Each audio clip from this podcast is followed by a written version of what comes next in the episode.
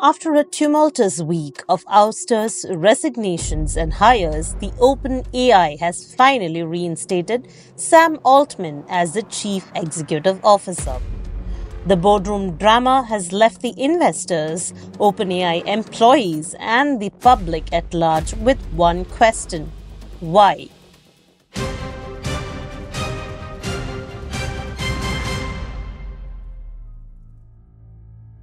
Hi, you're listening to Onmanorama's Explainer podcast, Newsbreak, a weekly show that breaks down news in a clutter free manner. This is Harita Benjamin, and today we are here to discuss Sam Altman's ouster and return to the Open AI.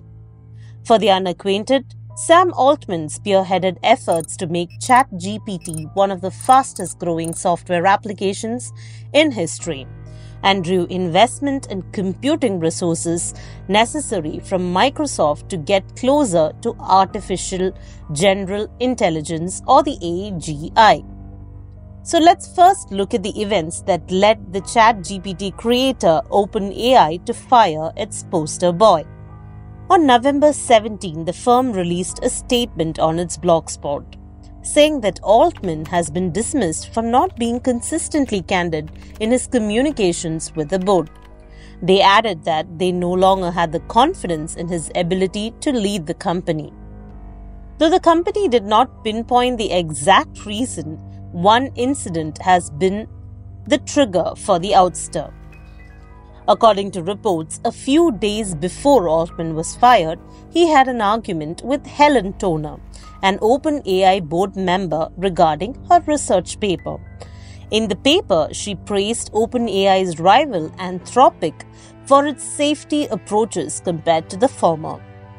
In fact, the boardroom drama is a classic case of AI versus the threats it poses to humanity. Following Altman's face off with Toner and other board members like Ilya Sutskever, D'Angelo, and Tasha McCauley sided with the latter. This eventually led to the firing of Sam Altman. Greg Brockman, the president and co founder of OpenAI, who wasn't part of the decision making process, subsequently resigned. Incidentally, both Altman and Brockman were also on the board of directors. Microsoft, who owns about 49% of the OpenAI, was quick to do some damage control before all hell broke loose. Its CEO, Satya Nadella, was quick to get Altman and Greg Brockman on board to head Microsoft's new AI research lab before competitors swooped in to seize the opportunity. He even volunteered to offer jobs to the 700 odd employees who were ready to walk out of OpenAI if Altman wasn't reinstated. Now, while the drama unfolded, one of the commonly asked questions was why did Microsoft have no say in the matter despite being a major investor in the company? This is primarily because OpenAI is a private firm controlled by a board of directors without the investors' control. The firm has a non profit and a for profit entity, and only board members without financial stakes in the firm can vote on decisions where OpenAI's non profit objectives and limited board members' interests clash. Limited board members being those with financial stake in the company. Now, back to the story. While Altman and Brockman settled for equivalent or even better alternatives after their exit, the boardroom decision had opened a Pandora's box at OpenAI. The board, which was quick to agree on firing Altman, could not find the same resolve while hiring his successor. Emmett Shear was quick to replace Mira Murati, the interim CEO, just a few days after her appointment.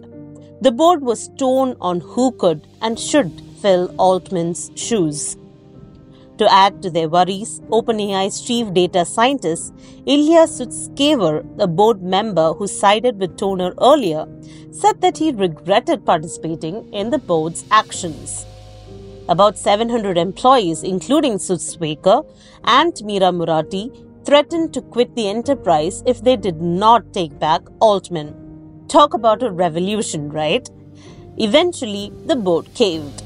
Altman was back in the equation, much to everyone's relief, and the company agreed to reject the board of directors. The reshuffled board now consists of Bret Taylor, Larry Summers, and one of the former members, Adam D'Angelo. It remains to be seen how Altman will aggregate power to ensure that a similar situation does not emerge in future, while addressing growing concerns on whether OpenAI was moving quickly away from its stated mission of building safe and beneficial artificial general intelligence for the benefit of humanity for commercial gain. Let's wait and watch. That's it for now. This is Onmanorama's Newsbreak, an explainer podcast produced by Haritha Benjamin with technical production by Idea Brew Studios. It comes out every week and is available on all podcast platforms. Follow onmanorama.com for more updates.